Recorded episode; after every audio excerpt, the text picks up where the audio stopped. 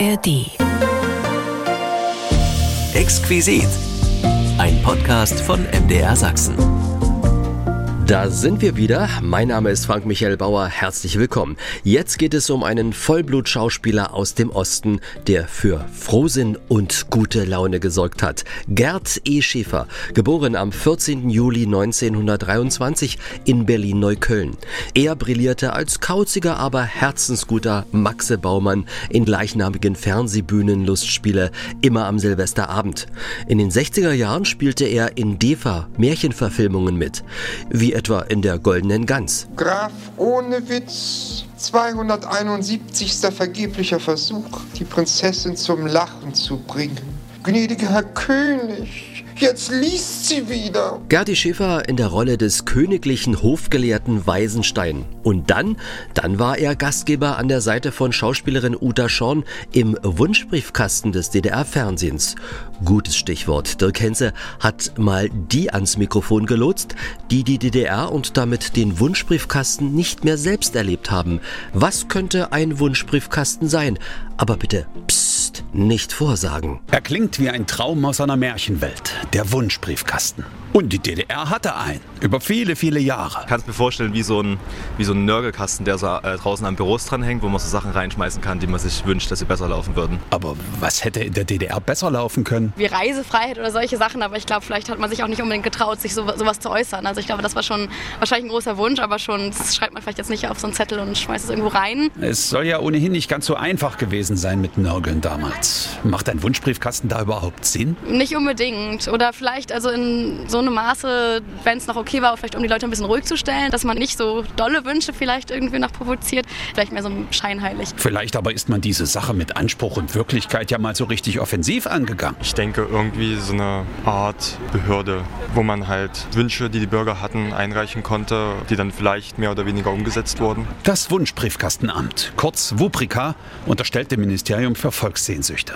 Nie davon gehört, andere aber schon. Das war eine Möglichkeit, um, ja, um Wünsche anzugeben für bestimmte Objekte wie ein Auto, also ein Trabi, so zum Beispiel, worauf man normalerweise mehrere Jahre warten musste.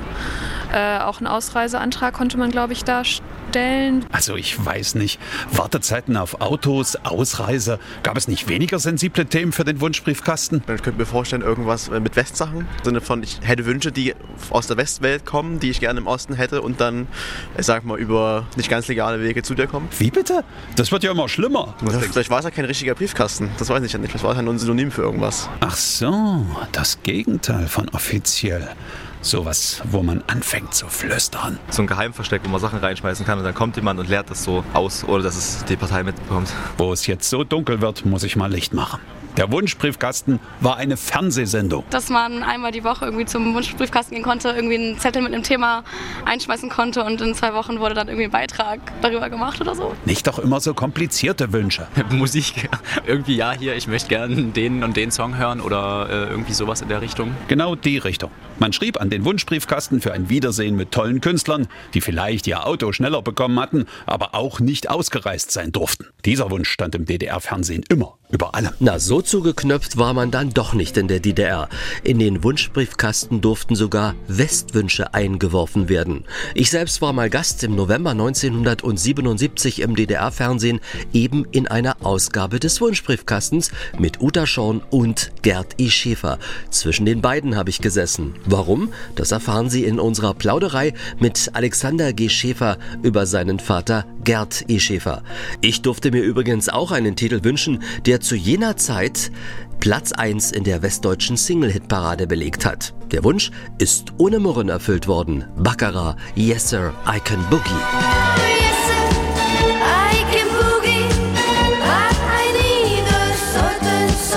Und nun vom Boogie zum Gerti. Alexander G. über Gerd E. Exquisit, das Ostmagazin beim MDR Sachsenradio.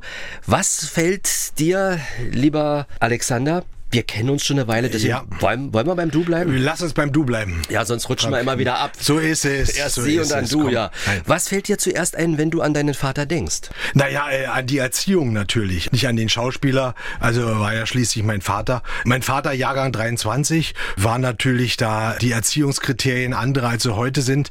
Nur nicht, dass wir geschlagen wurden oder sonst was. Mein Bruder Frank ist sechs Jahre älter. Aber wir wurden schon ein bisschen äh, strenger erzogen. Also gewisse Werte, die ja nicht verkehrt sind, die wurden uns schon anerzogen. Also Höflichkeit, aufstehen beim guten Tag sagen, jemanden die Tür aufhalten, der Frau, was heute auch verpönt ist, in den Mantel zu helfen. Ja, ist, das sind solche Tugenden, die haben wir von meinem Vater geprägt. Würdest, geprägt. würdest du sagen, er war streng? Äh, Was äh, gewisse Sachen betraf schon. Also schulische Sachen waren wichtig für ihn. Vor allen Dingen Deutsch, Sprachen. Das war für ihn wie Sport weniger. Deutsch war sehr wichtig. Ist er zur Elternversammlung gegangen? Zur Elternversammlung dann, als ich auf der EOS war, da war er so ja im Elternbeirat da drin, so hieß das ja damals, da hieß es glaube ich genau. Ja, da war er drin und ja, äh, hat sich zwar mal gelangweilt, weil die natürlich über Themen teilweise gesprochen haben, die wirklich so weit waren wie DDR vom Nordpol oder Südpol und ja, aber trotzdem ist er hingegangen und auch irgendwie fand er das ganz lustig. Bei meinem Bruder auch, in der, äh, als mein Bruder in der Händelschule war, in der Musikschule, da war er dann auch ab und zu mal dabei. Wie war das mit einem prominenten Papa, den man von der Bühne, den man aus dem Fernsehen, aus dem Radio kannte? Haben die dann erwartet, dort im Elternbeirat, dass er dort Witzchen macht? Nein, nein, nein, mein Vater war also privat doch ein, ein ziemlich ernster Mann oder wollte auch ernst wirken. Uta Schorn hat ja mal gesagt, mein Vater fand das sehr gut, wenn man während der Rolle über ihn lachte, aber nicht privat. Das ging gar nicht und er wollte schon ernst genommen werden. So, ernst genommen ist vielleicht das richtige Wort. DEFA-Regisseur Roland Oehme sagte uns mal, als es um den Film Der Mann, der nach der Oma kam ging, so hat er das auch gesehen. Er als Regisseur, Humor ist eine ernste Angelegenheit und selbst Rolf Herricht äh, wollte gar nicht äh, zwischendurch rumblödeln oder sowas. Er zog sich immer zurück. Na, aber natürlich, ich bin ja selber Schauspieler und Kabarettist. Wir lachen nicht über unsere eigenen Rollen. Ich meine, das ist eine ernste Angelegenheit. Die Leute sollen unten lachen und das kannst du nur machen, wenn du die Sache ernsthaft in eine Pointe zu setzen, ist nicht jedermanns Sache und die muss auch erarbeitet werden. Hat er über seine Vergangenheit, über seine Jugend eigentlich mit euch gesprochen? Ja, ähm, mein Vater war sehr redselig, was die Jugend betraf, kann man nicht anders sagen. Und er hatte ähm, kein Tagebuch geführt, aber er hatte ein Diktaphon gehabt und hatte äh, da sich paar Sachen dann immer so aufgesprochen. Und äh, ja, das war immer dann für mich, ich habe ja ein, ein Buch geschrieben über ihn, das war für mich natürlich Gold wert. Weil viele Sachen, wie es immer so ist im Leben, und das werden ja viele wissen, wenn dann die Eltern nicht mehr da sind, ach, hätte ich ihn doch gefragt, was war denn da, was war denn da? Und äh, so konnte ich paar Sachen eben einfach dann eben auch nachhören. Gerd. Schäfer, in ein paar Tagen wäre er 100 Jahre alt geworden.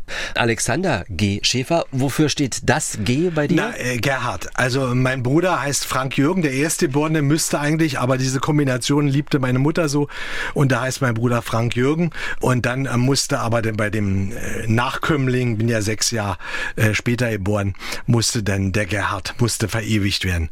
Und mein Vater heißt ja nicht Gerd eigentlich, der heißt ja Gerhard. Und Gerhard Kurt Egelhard, das sind die drei Namen, die mein Vater hat. Ja, und Egilhard ist quasi ein Versehen, dass er so heißt, nicht? Der sollte anders heißen. Der sollte Eginhard heißen. Egilhard gibt's wohl gar nicht, aber Eginhard gibt's. Aber äh, ja, wer weiß, vielleicht hat die sich verhört, die Standesbeamte oder der Standesbeamte. Und jedenfalls ist daraus ein, Egilhard geworden. Und äh, errät natürlich keiner. Viele denken hier zu DDR-Zeiten gerade noch Erich oder so.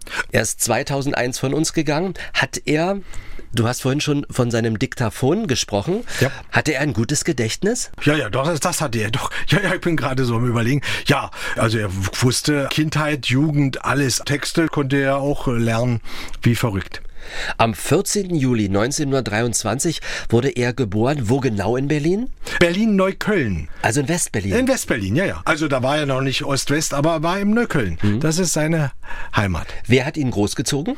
Seine Mutter Erna, beziehungsweise seine Großmutter Ida Schäfer, eine Soldatenwitwe. Und ähm, da meine Oma, also Oma Erna, in Aussicht arbeiten musste, das heißt Ustina Laban heißt er, glaube ich jetzt, da war sie in einer Kanzlei, war sie Bürovorsteher und war dann nicht oft in Berlin. Dadurch war, hatte er bei der Oma gelebt und äh, hatte da Narrenfreiheit. Mhm. Und zwei Frauen und kein Mann. Ja, so ist es. Das macht es manchmal einfacher. Muss aber auch nicht so sein. War laut den Überlieferungen schon absehbar, dass er komödiantisch veranlagt war? Nein, er wollte überhaupt nicht eigentlich mit, mit Komödiantik oder so, das hatte ihn überhaupt nicht interessiert. Ihn hatte Literatur interessiert. So sehr hat ihn Literatur interessiert, dass er am liebsten gar nicht in die Schule gegangen wäre und dann auch viel geschwänzt hat und äh, dann lieber äh, gelesen hat. Also das äh, hat ihn nur, der wollte auch ähm, eigentlich äh, Literatur studieren, aber durch Umstände ähm, war das nicht möglich aber so äh, Schauspiel äh, war eher der Zufall. Mhm. Äh, auch wenn er gerne gelesen hat, ist er raus auf die Straße gegangen, hatte eine Jungsklicke, wie es damals so war? Ja, ja, ja. Also damals gab es eigentlich so Bandenkämpfe. Also da hat mein Vater wirklich, da kommen wir zum Gedächtnis, ja, da kannte mein Vater wirklich Geschichten, von die sich dann gegenseitig da geprügelt haben, von Straßenzug zu Straßenzug, aber richtig so mit, mit Nägeln in den Brettern. Oh. Also da ging es richtig los und so. Also ja, und äh, war auch Strafe, war denn zum Beispiel, also meine Damen und Herren, nicht, dass Sie jetzt hier äh, gleich ins Brechen kommen, aber die Opfer, die Gefangenen mussten dann Pferdeäpfel essen und alles sowas. Also solche, solche furchtbare Sachen, Strafen gab's da. Da mein äh, Vater so ein Kräfttier damals in seinen jungen Jahren war, war er natürlich schwer zu bekommen und konnte sich wehren, also war er nie unter den Pferdeäpfelopfern. Das waren richtige Revierkämpfe. Ja, richtige Revierkämpfe, wirklich. Ja. Aber war so 20 Jahre, das war auch Arbeiter, Jahrgang 23, Arbeiterschaft. Der Weltkrieg hat ihn auch bekommen. Dass er Soldat geworden ist, war fast noch ein Glücksumstand, denn er war Halbjude. Ja, der Vater ist ja nicht, eigentlich nicht bekannt. Also wir vermuten, ähm, dass es äh, ein Schuli Löwenthal war. Das war ein Kaufmann aus ähm, Moldawien, äh, der in Berlin 1922 oder 21, 22 hier war aus Geschäftsgründen und dann meine Oma kennenlernte, sie dann schwängerte. Sie hat nie gesagt, wer es war, aber mein Vater äh, hat das schon angenommen und dadurch war er eben Halbjude und 33 war das eine gefährliche Zeit. Man musste aufpassen, dass man da wirklich nicht unter die Räder kam. Und da hat meine Oma einen Geistesblitz gehabt. Mein Arbeitskollege, Herr Miersch, der war Aria, also rein rassisch. Und ähm, zudem ist sie gerade, sag mal, kannst du nicht mal den Gerd als deinen Sohn anerkennen? Äh, dann kriegt er Papiere und dann ist es in Ordnung. Aber nicht jeder ist zum Helden geboren. Der hatte Angst.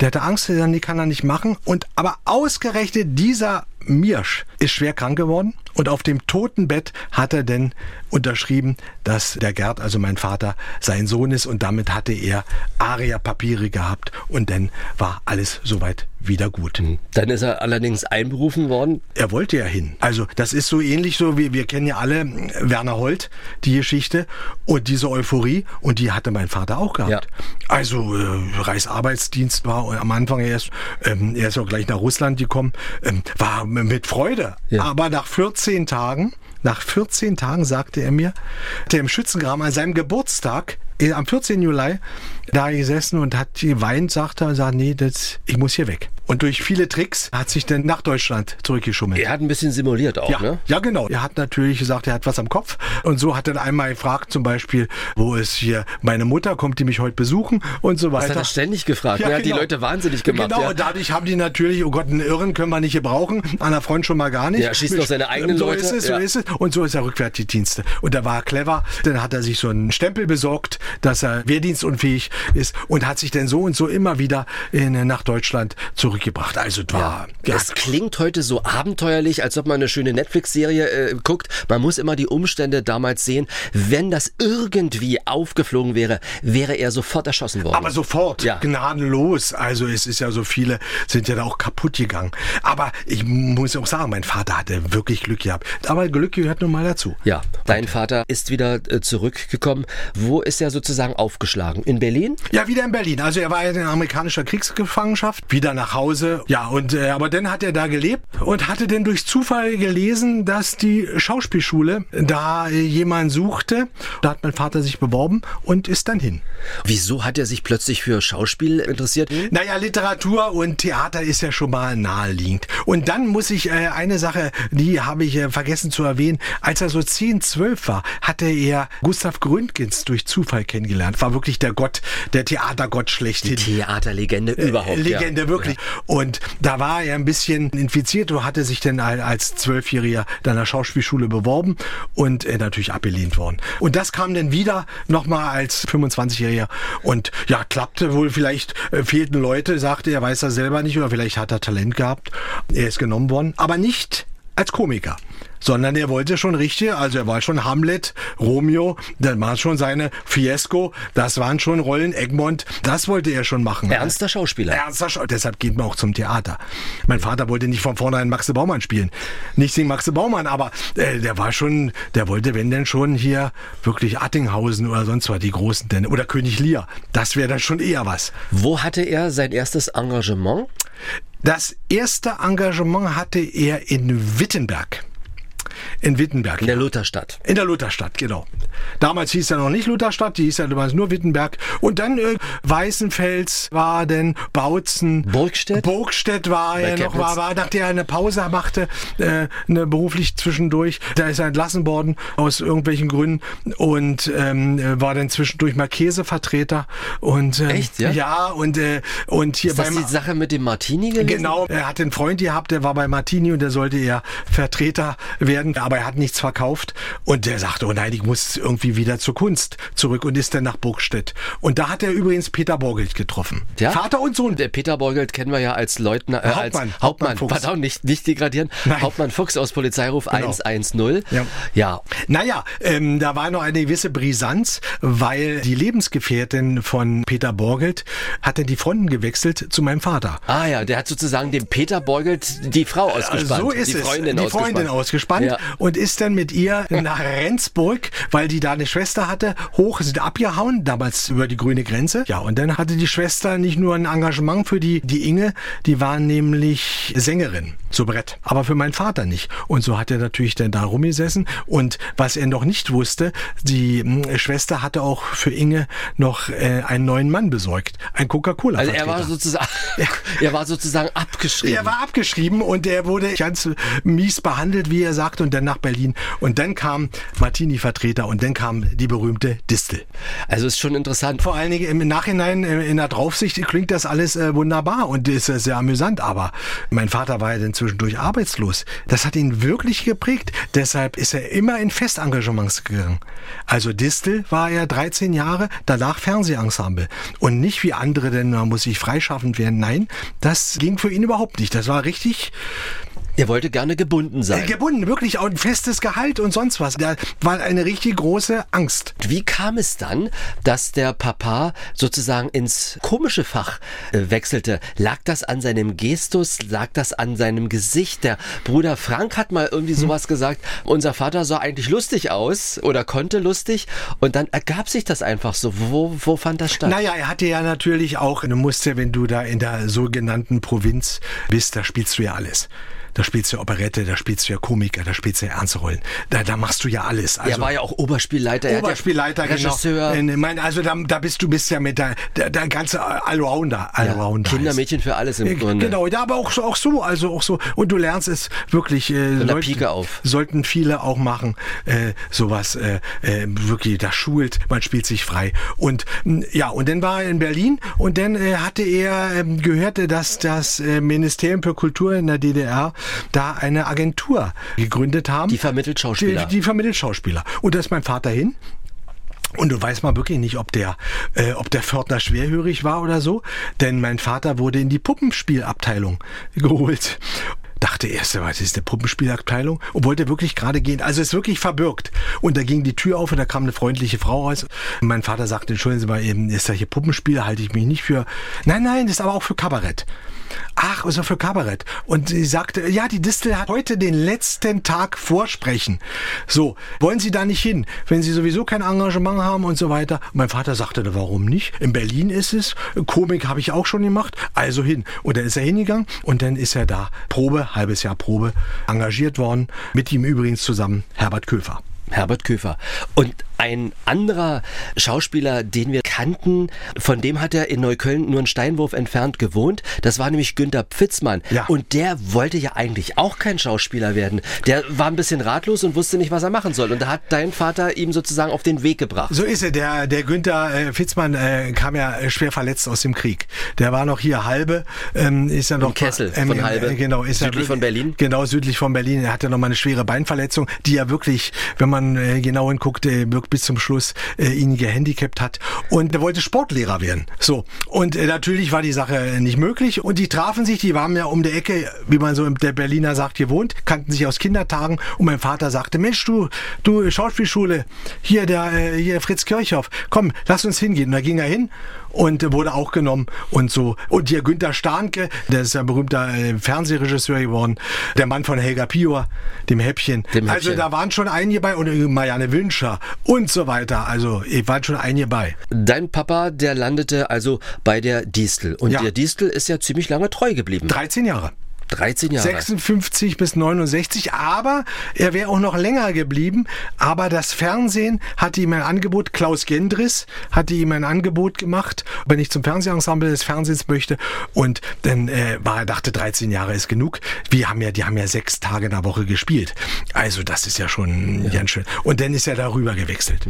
Klaus Gendries fällt mir immer noch ein. Fernsehfilme hat er auch viel gemacht. Aber Fati hat Ja, er gemacht. aber Fati hier. Aber Fati, die drei Teile mit Na, Erik S. vier. Klein. Vier Teile Vier waren's. Teile waren's. Vier Teile Guck mit mal du, ja. Klaus Gendries, genau. So ein Bienchen und Plantagenstraße 19 oder Genau, ja, ja, genau. Ja, ja, ja, Na, und hier, na, und dann hier Florentina 73. Ah ja. Das sind ja die zwei Da war Teile. ja dein Vater auch mit da von war der auch wieder Partie. mit Marianne Kiefer da als äh, Tabakfritze da. Agnes Kraus. Also Agnes Kraus, Florentina. ja. Also du, ist, äh, die hatten schon gute Leute. Ja, hat sich dein Papa mit Agnes Kraus zum Beispiel verstanden? Nein, nein, aber nun war Agnes Kraus eine sehr äh, zurückhaltende Frau. Aber mein Vater, ähm, äh, äh, als er an Krebs erkrankte, ähm, hat er in der Charité gelegen und ein, eine Etage tiefer hat Agnes Kraus gelegen. Und ähm, da hat sie dann wirklich nochmal, eigentlich auch nicht, mein Vater hat immer so was gemieden, Kollegen, die dann im Sterben lagen oder so, oder zur Beerdigung, dass es da hinging. Aber da war er nun doch irgendwie und fühlte sich verpflichtet, hat sie noch besucht. Und wenige Tage später ist sie verstorben. Also das war noch so eine Verbindung Agnes Kraus ähm, Und Gerti Schäfer. und ja. Gerti Schäfer, genau. Ja, also das äh, Fernsehen klingelte an und das Kapitel Distel war sozusagen abgehakt. Dann kam das äh, DDR-Fernsehen. Ja, dann kam das DDR-Fernsehen und das war eine geniale Idee, dieses Fernsehensemble. Denn die haben ja Leute aus allen Theatern geholt. Also es war ja immer so, nicht wie heute, früher war das ein Privileg, wenn man am Theater ist, der wurde dann auch fürs Fernsehen geholt. Heute ist es ja eher ein Makel. Aber die waren natürlich nicht immer verfügbar. Also wenn äh, Theater ging immer vor. Ein Angestellter im deutschen Theater und so, wenn die Premiere oder eine Vorstellung hatten, konnte abends nicht gedreht werden, natürlich. Und damit sind sie zuvor gekommen, indem sie einfach ein Ensemble gegründet haben. Da haben sie also am deutschen Theater Horst Drinder zum Beispiel. Dann war Erwin Geschonik von Berliner Ensemble. Mein Vater aus der Distel. Staatsoperette Heinz Rennack und so weiter. Hier Helga Hahnemann, Pfeffermühle. Aus allen möglichen Theatern haben sie da die Leute zusammengeholt und hatten die dann dadurch immer zur Verfügung. Ja. Und das war natürlich, kannst du früh drehen, nachts drehen, mittags drehen, abends drehen. Und das war natürlich der Sinn der Sache. Dein Vater hat sehr unterschiedliche Sachen gemacht. Zum Beispiel Florentina hatten wir schon angesprochen gehabt oder Neues aus der Florentina 73. Und er hat dann auch Märchen gespielt. Ganz groß. Ich schaue mir es heute noch gerne an. Die Goldene Die Gans, Goldene Gans. und König Drosselbart. Ja, ja, ja, die goldene Gans. Aber das war ja DEFA.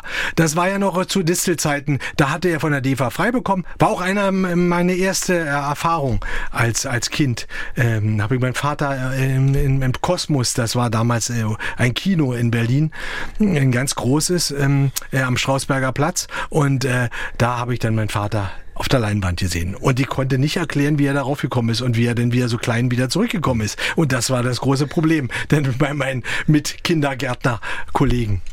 So, äh, DEFA-Filme, ja klar, ja. das war noch bei der Distel und beim DDR-Fernsehen waren dann aber natürlich Florentina zum Beispiel und da hat er sehr unterschiedliche Sachen auch gemacht. Ja, aber er ist ja geködert worden, dass er auch mal Polizeiruf spielen kann oder so, also auch mal Ärzterollen und die hat er nicht bekommen. Er hatte dann äh, meistens war so in Revuen drin oder so in so Galas drin und äh, was ja ganz nett ist, aber deshalb wird man nicht Schauspieler. Schwenke hat ja auch viel gespielt und so, aber auch nicht so, dass er nun da dass er die besonders geliebt hat. Entweder war er der Nachbar oder Herbert Köfer war der Nachbar oder Rolf oder sonst wie Herricht. Aber war nicht, waren nicht diese Herausforderungen, die er sich gewünscht hatte. Die kam er später. War er da manchmal traurig gewesen, dass es so war? Ja, ja, er war natürlich vernünftig, er wusste natürlich fest angestellt ist wunderbar und äh, aber natürlich, wenn man so unbefriedigt ist, ja. künstlerisch, gibt's schon einen gewissen Leidensweg. Ja. Er hat ja mehr drauf gehabt. Also sagen wir mal so wirklich, also er war ja richtiger, richtiger Schauspieler. Ja.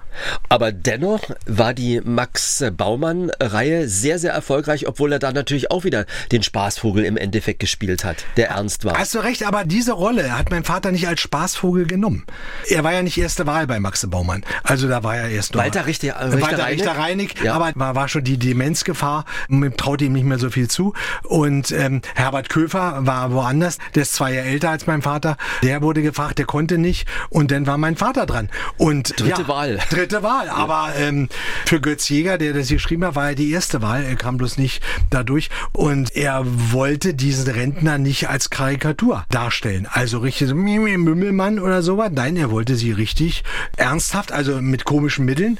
Und, und dadurch ist sie so glaubhaft. Mhm. Dadurch ist sie, wie man so heute sagt, authentisch. Mhm. Hat er mit euch, mit den Kindern, mit seiner Frau, äh, mit der Ruth Ellen? Ruth Ellen heißt meine Mutter, ja. Ja, über seine Rollen und seine Angebote gesprochen oder war, hat er das Na, mit mir. Mit mir, mit Frank war er schon aus der Schule, war er schon raus, er war ja dann schon in der Lehre und ich wollte immer Schauspieler werden. Dadurch äh, waren, waren wir uns besonders nah und er hat er mir dann, im, ich, ich konnte ihm keine Ratschläge geben, natürlich war ich zu jung, aber ich habe es mir angehört. Meine Mutter gab ihm die Ratschläge. Sie war immer der, die Bodenständige und dass die auch den ganzen Laden zusammengehalten hat, wie man so schön sagt. Die hat natürlich dann mit ihm beraten. Hat er auch mal auf den Rat gehört, wo er gesagt hat, ach mach das lieber nicht? Umgekehrt, bei Maxe Baumann wollte mein Vater eigentlich nicht. Und da sagte meine Mutter, du, das ist doch mal eine Rolle, die du immer mal ausfüllen wolltest. Das ist ein Berliner. Mal nicht so eine schmalen Theolingen-Rollen, also immer so, wie die er immer sonst so spielte, der Nachbar und so weiter, sondern das ist doch mal eine richtige kernige Berliner Rolle. Äh, spiel sie. Und daraufhin hat er sie gespielt. Darauf machen wir ihn ja auch immer ein bisschen fest noch, nicht? Dass wir sagen, klar, Maxe Baumann ist natürlich Kult, wenn du dann sieben so eine Schwenke gemacht hast, die sind glaube ich, alle an der Ostsee im, äh, Zinnowitz. im Kulturhaus Zinnowitz, ja. was ziemlich runtergekommen ist. Na, das ist jetzt, werden jetzt, Wohn, werden jetzt Wohneinheiten. Ach so. Okay. Die ist jetzt entkernt okay. und werden jetzt Wohneinheiten. Nein, nein, nein, aber es ist wirklich, ähm, jetzt im August kommt ja ein Buch nochmal raus. Das hast du geschrieben? Habe ich nochmal ja. geschrieben, zweite Buch. Und äh, das heißt ja auch Goldene Gans, Wunschbriefkasten, Maxe Baumann. Ja. Das sind wirklich die drei äh, Säulen, äh, die äh, sein künstlerisches Övre, wie man so schön sagt, ausmachen. Genau. Wunschbriefkasten mit Uta Schorn. Wie ist er dazu gekommen? Naja, mein Vater hatte schon erstmal die Tele-BZ gemacht. Das waren immer solche Kabarettgeschichten, war aber ein bisschen Moderation dabei. Und dann hatte er so einen Vorläufer mit Chris Dirk. Musik, äh, Musik, Musik. Musik, Musik, Musik. Ja. Das war wirklich sehr schön. Da gibt's auch noch Bilder, war so richtig schwarz-weiß gehalten und so. Also nicht nur für die Bildschirmleute, sondern auch allgemein die Dekoration war schwarz-weiß. Und die hat er mit Chris Dirk gemacht. Wurde eingestellt, warum auch immer. Chris Dirk wusste nicht warum. Aber mein Vater war dadurch präsent als Moderator und dann kam eben der WBK. Der Wunschbriefkasten. Der genau. Wunschbriefkasten. Und ich habe dieses Studio aus Puppenstubenmöbeln mit selbst gebastelten Scheinwerfern, die ich wiederum von meiner Modelleisenbahnanlage hatte, nachgebaut. Und äh, mein Lehrer, mein Klassenlehrer nee. fand das ganz toll. Und deswegen ist das zur Messe der Meister von morgen gegangen, sogar bis zur Bezirksausstellung. Und ich habe immer gesagt, ja, ich möchte vielleicht mal Szenenbildner oder sowas werden. Und deswegen habe ich so ein Modell gebastelt. Es war einfach nur aus Spaß heraus. Und, ähm, und jetzt bist du beim Radio. Ja, genauso läuft das manchmal. Dann so habe ich, dann habe ich Bilder äh, fotografiert und habe das ans DDR-Fernsehen geschickt und die konnten sich das gar nicht vorstellen. Wie groß ist das? Und dann kam die Redakteurin, die hieß Dorothea Witte vom Wunschbriefkasten. Hm, Frau Witte, ja. Ja, die kam zu mir nach Lübbenau, guckte sich das an und kam aus dem Staunen nicht mehr raus. Ja, das holen wir in die Sendung. Und dann äh, hatte ich noch so gedacht gehabt, das Modell soll in die Sendung, aber nicht ich. Und dann habe ich gesagt, es sind doch sonst gar keine Gäste da oder reicht nicht so ein Bild, um das zu zeigen. Ich wollte gar nicht ins Fernsehen. Ich war irgendwie schüchtern, ich wollte das nicht. Und dann hat sie gesagt, doch, wir machen das. Und dann war ein Termin angesetzt im November 1977. Dann bin ich abgeholt worden mit einem Volga. Dann auf der Rückbank stand mein Modell. Und dann bin ich nach Berlin-Adlershof gekarrt worden. Na. Und dann rauf in die Rudower Chaussee zum Fernsehen. Ist da was born? Das war ein Staunen und gucken. Und hier ist die aktuelle Kamera und da hinten kommt das und das ist das Ja. Studio für die Fernsehansagerinnen und so weiter und so fort. Ich kam da aus dem Staunen natürlich gar nicht mehr raus. Glaub ich. Und habe aber dann andererseits gestaunt, wie klein und winzig das Wunschbriefkastenstudio gewesen ist. Da lagen so viele Kabel von den Kameras, Scheinwerfer, So. Monitoren rum. Da musstest du aufpassen, dass du nicht hinfällst. Das haben die mir auch gesagt. Vorsicht, dass hier kein Arbeitsunfall entsteht. Ja, ich war als Kind auch ein paar Mal mit. Ja. Das war, wurde immer an einem Tag aufgezeichnet. Dann an dem Tag, wo ich da war, sind zwei Wunschbriefkästen sozusagen du, genau. aufgezeichnet worden. Da war das Podium, wo der, der Tisch und die beiden Stühle waren. Ja, und ein bisschen der- Regal und bisschen- Schrank so und, und genau. Grünpflanze, das, hat schon äh, ausgereicht. genau. Und die hatten ein totales Problem gehabt, für mein Modell einen Platz zu finden. Da mussten zwei Monitore weg und da hat dein Vater noch geschimpft, dass er ja gar nicht den Übergang sieht, wenn das Bild äh, von dem Einspielerfilm, von dem erfüllten Wunsch zu Ende ist, dass er das nicht sieht. Und da haben sie ihm gesagt, die Regisseurin, die hieß Hannelore Gröschel, Hm? die hat gesagt, Gerd, lieber Gerd E., ich gebe dir ein Zeichen. Siehst du? ja, und dann habe hab ich zwischen Uta Schorn und Gerd E. Schäfer Siehst du, gesessen. mein Gott. Vor der Kamera. Hast du mal mit deinem Vater vor der Kamera gesessen? Nein, wir haben nur in einem, wir haben nur in einem Praxisbühlerbogen zusammen gespielt, aber Ja. nicht in einer Szene. Ja. Wir sind nur beide in einer äh, Folge zusammen gewesen. Leider gibt es von meinem Auftritt nur noch ein Tondokument. Hm? Das haben meine Eltern zu Hause vom Fernseher abgenommen und aufgezeichnet. Da war hinten am Fernsehen so eine Dioden Ja, genau, genau. Steckdose dran und da konnte man das abnehmen. Das Bild wurde im Archiv auch archiviert, dieser Wunschbriefkasten. Der wurde aber überspielt. Ist es ja, genau. Ja, da gab es sogar ein, ein Löschprotokoll, da ist eine aktuelle Kamera von 1988 drüber Na, gespielt siehst worden. du, mein Gott. Ja, ja. Und leider waren äh, Uta, Gerd und Frank So nicht ist mehr es, da. genau, so ist es. Aber meine ganze Schulklasse, ich wollte das niemandem erzählen. Unser Direktor wusste das, dass ich frei bekommen hatte für den Tag der Aufzeichnung Hm. und hat dann in der Schule verkündet, am so und so vielten mal Sonntagnachmittag einschalten, da ist euer Klassenkamerad dann zu sehen. Du wurdest berühmt und berüchtigt. Es, na, sagen wir mal so, es, es war merkwürdig, sich im Fernsehen zu sehen. Ich habe es vorher Hm, nicht gesehen und man guckt sich ja dann immer besonders kritisch an oder so. Ja, ja, natürlich, klar. Ja, so gerade Jugendweihe gehabt, da hatte man ja eh immer was zu mäkeln Mhm. gehabt und wollte nicht vor den anderen jetzt sitzen. Ich fand meine Haare unmöglich. Ja, Aber vergessen ist, und es gibt zum Glück keine Bilddokumente. schade, schade, schade. Ja. Aber das Modell hast du nicht mehr. Das Modell, ganz ehrlich, ich weiß nicht, was aus dem Modell geworden ist. Es könnte sein, dass das beim Aktuelle Kamera. Ich habe es umdekoriert. Ja. Nein, das, das Vorgängermodell hat übrigens die Berliner Abendschau vom Sender Freies Berlin gezeigt. Und meine Lehrerin hörte davon, die für die Messe der Meister von morgen zuständig war und kam das Modell sich angucken und machte so ein bisschen, wir müssen dann noch ein bisschen umdekorieren, hat sie dann gesagt, weil natürlich das Logo vom SFB Ja. dort hinten gewesen ist und sowas. Und da habe ich dann äh, den Wunschbriefkasten äh, draus mal, gemacht. siehste. Ich konnte ja nicht mit der anderen Nee, nee. Das auftreten. konnte nicht. Oder sowas, Da ja. hättest du keinen Preis bekommen. Ja, aber dann habe ich auch noch, äh, nach dem Wunschbriefkasten kam das Modell des DDR Olympiastudios. Mein 1976 Sommerspiele Montreal. Und das habe ich fotografiert und dafür habe ich dann den berühmten Olympiawimpel, den man nur für eine gut beantwortete Preisfrage Ach bekommen Gott, hat. Habe ich Was hätte aus der werden können? Was hätte aus mir werden können? Ich konnte nur nicht beim Fernsehen anfangen, weil ich hätte eine Unterkunft in Ostberlin gebraucht zur Ausbildung. Deswegen sind Berliner bevorzugt worden. Wohnraumproblem. Es gab keinen Platz. Tja. Alle Lehrlingsheime waren voll und deswegen half es nichts. Ich hatte nur eine Tante in Westberlin und da konnte ich ja schlecht unterkommen. Ja, das stimmt. Ja, das, ja. Der Wunschbriefkasten mit Uta Schorn, Der lief ja eine ganze Weile. Also die haben ja fast 17 Jahre, glaube ich, gemacht. Die, warte, mal, bis 91, die haben 18. den ab, äh, 18 Jahre, genau. 18 Jahre. 18 Jahre, ja, ja, ja, ja, war, War auch, sehr erfolgreich. War, war sehr erfolgreich. Naja, auch. Und später kam ja das zweite Paar dazu. Erst Rennack, Weigelt. Und dann Ähm, ist Rennack drüben geblieben. Naja, Rennack ist schon vorher ausgestiegen. Ach so, und dann wollte kam der. Lucia Hoda. Und dann kam Lucia Hoda. Das war natürlich in dem Fall blöd, weil Lucia Hoda ja das Alter von meinem Vater hatte. Und es sollte ja eher so sein, dass der zweite Wunschbriefkasten eher ein bisschen was für die Jüngeren ist. Aber äh, mit, ja, mit Rennack wäre es gegangen. Aber ja, Hoda war da auf einmal zwei gleich, aber auch gut. Aber deinem Vater hat das an- anfänglich gar nicht gut gefallen, ne? Nein, der war auch ganz überrascht. Ähm, äh, die sind ja dann zu Adamek, so der war der damals der, der Intendant äh, vom DDR-Fernsehen, äh, eingeladen worden und äh, dachte, vielleicht gibt's ja Halserhöhung oder sowas. Oder, oder äh, vielleicht, dass die Sendung jede Woche kommt. Die ist ja wohl alle 14 Tage oder einmal im Monat, ich weiß nicht mehr genau. Alle 14 Tage. Alle 14 Tage gekommen, ja. Und dann äh, wurde ihnen eröffnet, dass da ein zweites Paar kommt. Und Uta fand das toll, die war am Anfang ihrer Karriere und dachte, Mensch, ein Glück, ich bin ja dann nur noch die Briefkasten-Uta.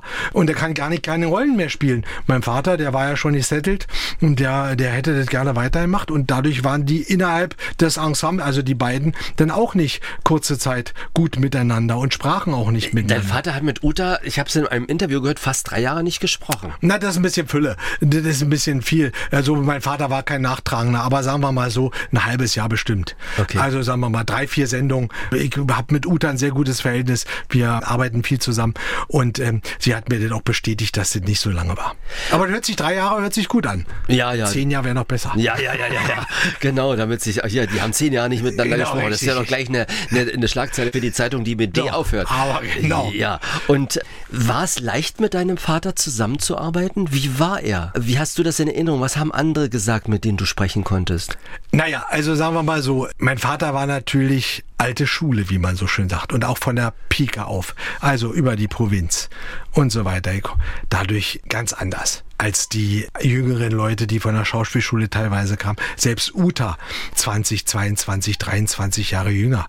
Eine andere Generation. Die kam aus der Oktoberclub-Generation. Da gleich mit du und da und das. Und mein Vater war ein Herr. Und das war natürlich, da brauchte man erstmal ein bisschen. Haben die sich gesiezt beide? Ah, ja, am Anfang ja, aber dann, äh, Uta ist ja wirklich ein herzensguter Mensch. sie hat ganz oft lieber Gerd E. gesagt. Genau, ja, ja, die ist dann wirklich so ein, so ein Teamplayer. Und da konnte sich mein Vater nicht verschließen. Mein Vater liebte Abstand. Und sie auch. Also, das, ähm, äh, sie hat er gerne gehabt. Da hatte ich übrigens auch manchmal ganz gerne mal. Also, du, wir müssen uns jetzt nicht weit wieder sitzen. Nein, nein, Wir aber kennen uns Wir das. kennen uns. Aber, aber, mein, aber so ist immer schön, finde ich, äh, man muss ja nicht gleich übereinander herfallen. Ja, sonst, äh, wenn es um die Sache geht, dann war mein Vater immer sehr gut dabei. Also, und mit Leuten natürlich, die er lange kannte. Margot Ebert, Ingeborg Krabbe, Marianne Kiefer. Das waren so Leute, Rolf Herricht, Hans-Joachim Preil. Da war natürlich ein anderes Verhältnis da. Aber sonst bei anderen äh, hat er sich erstmal positioniert und Angst und Schrecken verbreitet. Selbst Günter Schubert hatte Angst, hat dann zugegeben, als er mit meinem Vater einen Schwank machte, wie wird Gerd E sein? Und er hatte richtig gezittert und er war da schon bei Zur See und so weiter schon. War etabliert. selber schon bekannt, Ja, ja. also ich, aber äh, so ist es eben. Wahnsinn. Also ich hatte, das war mein Eindruck Mhm. gewesen, ich war ja nun total schüchtern. Die Uta hat sich mit mir unterhalten, dein Vater erstmal nicht. Mhm. Der hat an einer, ach so, äh, habe ich mit ihm angesprochen. Sie haben ja den Hofgelehrten Weisenstein gespielt und so, ja, ja, war eine schöne Rolle, ja. Und es war äh, reserviert. Ja, ja, gewesen, ja, ja, so war. Aber ich meine, ich muss sagen, je älter er wurde, umso Altersmilder. Ja, ne? altersmilder, ja, aber auch, denn, ähm, weißt du, war er etabliert. Ja. Also dann ist es auch, äh, ähm, und dann war auch einfacher, er hat auch äh, wirklich Autogrammpost immer sofort beantwortet. Also auch richtig hingesetzt, geschrieben und so weiter, kam wirklich viel. Er war auch da, äh, nicht nein, weg, weg, da war Rolf Herricht, ein ganz anderer Typ, der war da ein bisschen härter, aber ähm, ähm, mein Vater war wirklich da ähm, dann auch volksnah, wie man Ja. so schön sagt. Ja, wer auch immer ein bisschen reserviert ist, es eigentlich gar nicht war. Ich habe ihn wirklich noch kennengelernt, Anfang der 90er. Das war der Heinz Rühmann. Der ist zu uns tatsächlich eigentlich gekommen aus Bayern? Der wohnte ja, Ja, in der Berg, ja, im Berg See. Berg, nicht weit vom Tutzing entfernt, genau, Starnberger See. Ein höflicher Mensch und du hast immer dieses Schmunzeln im Gesicht gehabt, Ja, dieses ja. spitzbübische, ein angenehmer Gesprächspartner. Den hat ja mein Vater noch mal 90, 91 kennenlernen dürfen. Den da als Kind auf der Straße gesehen und einmal stand er mit ihm auf der Bühne bei einer Peter Alexander Show. Da hat er ihn treffen können und naja, ist faszinierend. Ich meine, weil der Held deiner Kindheit auf einmal äh, 60 Jahre später ähm, äh, stehst du neben ihm. Also äh, als Gleichberechtigter. ja, die Feuerzangenbowle und Ja, plötzlich ja, alles. hat ja jeder in- und auswendig kennt das. Ja, zumindest äh, unsere Generation. Generation, ja. Also die Jungen wissen mit Heinz Rühmann wahrscheinlich außer Feuerzangenbowle nichts mehr anzufangen. Aber jede Zeit hat ihre Helden. Ja.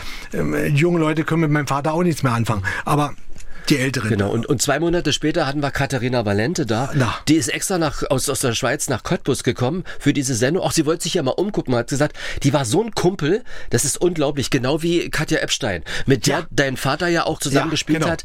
Katja Epstein ist ja durch die DDR geradelt. So ist es. Und da gab es auch ein paar Szenen, die mit deinem Vater gespielt haben. Ja, genau, der hatte da so eine äh, vier Rollen oder so. Im Mecklenburger Land hat er da gespielt. Ja, ja, und ihr Mann Klaus Überall hatte Regie geführt. War sehr, sehr äh, angenehm. Und sie haben ja auch vorher noch eine andere Serie gedreht, eine Friedrichstadt-Palast-Serie mit äh, Heinz Rennack. War auch noch mit bei. Und da war mein Vater Inspizient, also die Rolle Inspizient. Hat er irgendwann mal erzählt, was ihm am meisten Spaß gemacht hat? Ein Film oder eine Reihe? Oder Na, Maxe Baumann. Maxe Baumann. Das hat war- ihm wirklich Spaß gemacht. Das hat ihm wirklich Spaß gemacht. Das hat ihm wirklich Spaß gemacht. Warum? Und er war wirklich traurig, dass es dann zu Ende ging, was auch richtig war.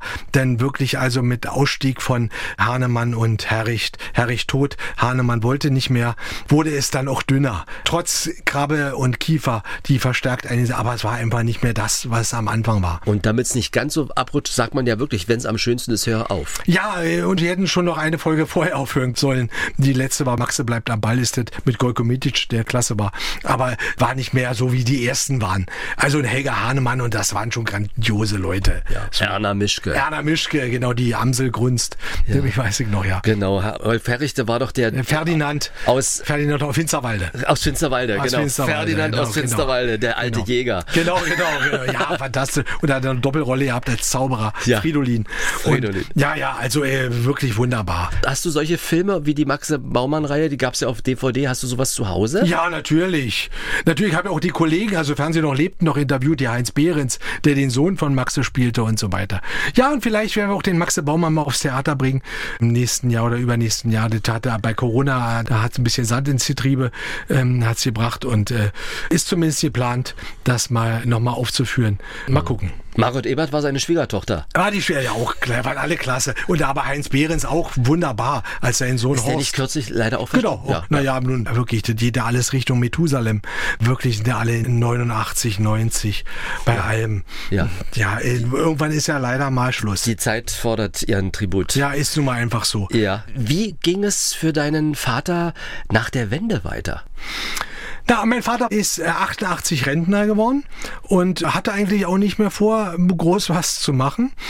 Und in der Wendezeit hat das Hansa-Theater, das war ein Berliner Theater, hatte ihn angesprochen, ob er nicht eine Rolle übernehmen will. Und Hansa-Theater hat ihn interessiert äh, und da hat er eine Rolle gespielt. Und daraufhin kam äh, schon erwähnte Peter Alexander Show. Bei der Peter Alexander Show traf er seinen Freund Günter Fitzmann wieder.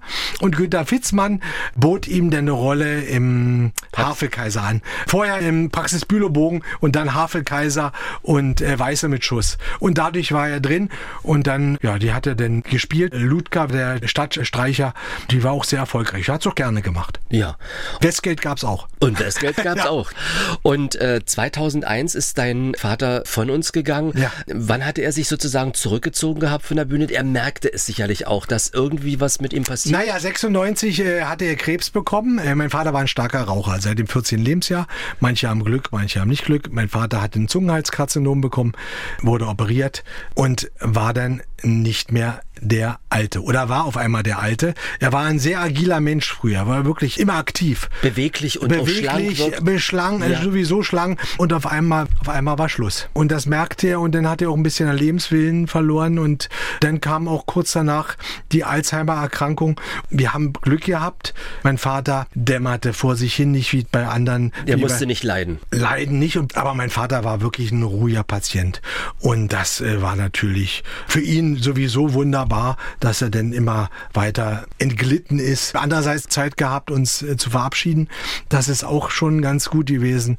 Aber, ja, aber viel zu früh ist immer. Ja, viel zu früh ist immer. Zu früh ist immer wirklich, da kann man 90, meine Mutter ist 89, hoffe, sie wird noch 100. Mhm. Aber ähm, ja, aber es ist halt immer, wenn sie, wo man sagt, ja, normalerweise schönes Alter, aber ja. zu früh. Ja. Wie geht's deiner Mutti? Meiner Mutter wunderbar. Also ist, äh, die hat natürlich auch immer, wie man so sagt, so schöne Maleschen, natürlich mit 89. Arztbesuche werden häufiger. Aber nein, Wunder lebt alleine, ist zufrieden, wird von meinem Bruder und von mir umsorgt. Mhm. Und äh, ja, also äh, wunderbar. Also ist äh, und, und hat Lebensfreude. Das ist doch ganz wichtig. Ist nicht mal so, dass sie sagt, ach, naja, ich will nicht mehr. Nein, sie will wirklich. Meine Mutter will 100 werden. Ja. Und vielleicht noch mal 120. Ja. Und ihre Schwester übrigens ist 91. Mhm. Und das ist doch auch schon faszinierend. In einer Familie zwei so mhm. alte Leute äh, faszinierend. Ja. Und beide gut. Ja. Und beide gut drauf. Ja. Die nimmt am Leben teil ja. und so weiter. Geht jeden Tag einkaufen. Die hat Gott sei Dank Glück, dass da an der Seite so ein, so ein Rewe ist und da kann sie runtergehen. Und das macht sie jeden Tag. Also sie ist da auch preußisch. Mhm. Kann man nicht anders sagen, dass sie da wirklich jeden Tag hier unter die Dusche und zack und zack und zack. Man weiß ja selber nicht, wie, wie man denn, ob man denn nicht in so eine Lethargie verfällt im Alter. Also ich muss sagen, bewundere da meine Mutter. Mutter. Wenn bei meiner Mutter Dauer besetzt ist, weiß ich, dass sie mit ihrer Schwägerin in Würzburg telefoniert. Die ist 101 Jahre alt. Siehst du, siehst du, genau. Siehst du, siehst, ja, meine Mutter hat ja immer noch äh, viel mit äh, Ellen Tietke, bevor sie starb. Ja. Auch noch, die waren ja eng befreundet. Mit der hat sie auch viel telefoniert. Mhm. Die hat dann zweimal am Tag eingerufen und dann haben sie dann auch immer lange gequatscht ja. miteinander. Ellen T, äh, auch noch war ja Ellen T, oder in der Kindersendung hieß ja Ellen T. Ja. Ne? Auf ihrem Grabstein steht auch Ellen T. Ja, Ellen Meine Mutter hat gesagt, aber wie kannst du denn sowas, weil die hat schon vorher hingeschrieben rein, rein äh, Ellen Tietke, ja. genau. Und äh, sie hat ja mit deinem Vater auch goldene Zeiten bei der ja, Distel erlebt. Bei der Distel wirklich, das war seine, seine beste Partnerin, sagte er. Absolut. Also mit Uta kann man ja nicht, weil die war Moderation natürlich klar, aber mit Ellen war als auf, auf der Bühne unschlagbar. Ich bedanke mich ganz herzlich bei Alexander Gischäfer. Sehr gerne. Für den Besuch hier und was machst du in nächster Zeit? Was hast du vor? Du hast an einem neuen Buch geschrieben über deinen Vater. Ja, das kommt zum 1. August raus. Nochmal Anekdoten. Diesmal, ich habe ja schon mal ein Buch geschrieben über meinen Vater. Und jetzt äh, Vorhang auf, Gerd E. Schäfer, heißt das einfach nur Maxe Baumann, Wunschschiffkasten und die Goldene Gans. Und da sind 50 Anekdoten zum 100. Geburtstag drin.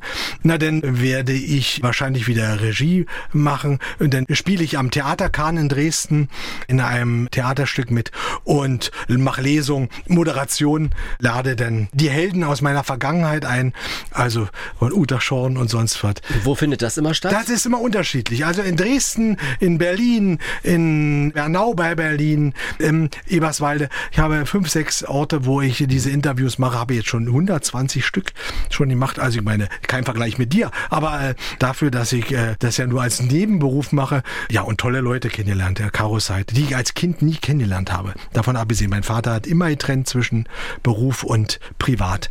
Also wie kannte nur Rolf Herricht und Preil und Marianne Kiefer, das waren so die, die Jenna und Tietke auch noch, das waren so die, mit denen wir familiär verbunden waren, aber sonst war immer die Tür zu. Hat er dich manchmal auch mitgenommen? Zu ja, ich war auch sehr gerne, war, war, bin sehr gerne mitgegangen. Also wirklich, mich hat der Beruf immer interessiert. Auch äh, wenn er so Tingeleien, wie man so schön sagt, hatte so, wo dann eben so bunte Programme, wo dann die Schlagersänger auftauchten und so, James wie Pulli oder Dagmar Frederik, also eine wunderbaren Regina Toss, die ich heute wieder treffe und ähm, mit denen ich heute Interviews mache. Und das ist faszinierend. Konntest du auch mal bei Proben zuschauen? Hat er dich da auch mitgenommen? Na, wir hatten meistens äh, Schule, Frank und ich. Also das war dann bei Baumann, war ich nur einmal bei der Probe mit, aber sonst, äh, das waren immer, wir waren bei den Endproben dabei, in Frankfurt-Oder zum Beispiel war sowas mal. Zinnowitz auch mal erlebt? Nein, nein, Zinnowitz haben wir nicht erlebt. Frank und ich, wir mussten zur Schule gehen. Ja. Also alles, alles Gute für die Zukunft und bleib schön gesund. Danke, gleichfalls. Exquisit, ein Podcast von MDR Sachsen. Zu Gast war im Exquisit-Podcast Alexander G. Schäfer, der jüngere Sohn von Gerd E. Schäfer. Am 14. Juli 2023 wäre er 100 Jahre alt geworden. Vielen Dank für Ihr Interesse und wie immer würden wir uns freuen, wenn Sie diesen Podcast weiterempfehlen und selbst weiter stöbern in unserer ARD Audiothek. Zugang über die App zur ARD Audiothek oder über unsere Internetseite mdrsachsenradio.de. Da finden Sie die Podcast zur großen DDR Samstagabendshow Ein Kessel Buntes oder wie wär's mit dem MDR Sachsen Podcast zur Hausarztsprechstunde oder die Reihe Monis Menschen. Ganz neu ist auch ein mehrteiliger Podcast über eine Naturkatastrophe in Sachsen und dem angrenzenden Tschechien. Der Waldbrand, wenn die Natur in Flammen steht, von meinem Kollegen Mario Süßengut. Er nimmt uns mit in den Sommer 2022. Zunächst mal war es tatsächlich der schwerste Waldbrand im Elbsandsteingebirge seit fast 200 Jahren. In Böhmen waren die Schäden sehr viel größer, aber auch hier bei uns ganze Waldstücke sind dem Feuer zum Opfer gefallen. Ich habe den Forscher gefragt, der auf deutscher Seite zu den Gründen Untersuchungen angestellt hat, Professor Michael Müller von der Technischen Universität Dresden. Kann es nicht sein, dass sich Natur auch selbst entzündet? Nein, in den allermeisten Fällen nicht, sagt er. Die Ursachen liegen immer bei uns Menschen. Natürliche Waldbrände sind extrem selten, nur durch Blitzschläge erzeugt in Deutschland. Über 99 Prozent aller Waldbrände werden von, zumindest Waldbrandflächen von, von Menschen verursacht. Und wie ist das nun mit der berühmten Glasscherbe, die auf dem sommerlichen Waldboden in der Sonne liegt? Eine Glasscherbe wäre erstens auch kein natürliches Ereignis äh, und zweitens, es ist unmöglich. Also es ist wissenschaftlich untersucht worden, es ist nicht möglich. Es ist eine Ausrede, wie viele andere Dinge auch, weil wir es immer nicht wahrhaben wollen, dass so viele Brandstiftungen beispielsweise stattfinden. Aber das ist so. Soweit ein Ausschnitt. In der ARD Audiothek finden Sie die Podcast-Folgen der MDR Sachsen-Reihe Der Waldbrand, wenn die Natur in Flammen steht. Kann ich Ihnen sehr empfehlen. Und hier noch ein Hinweis, bei Fragen und Anregungen, wen wir mal einladen sollten in die exquisite Exquisit-Reihe können Sie uns gern einen Tipp geben über unsere E-Mail-Adresse exquisit.mdr.de. Ich bin Frank Michael Bauer. Vielen Dank fürs Reinhören und Weitersagen. Machen Sie es gut. Bis zum nächsten Mal. Alle Podcasts von MDR Sachsen hören Sie in der App der ARD Audiothek. ARD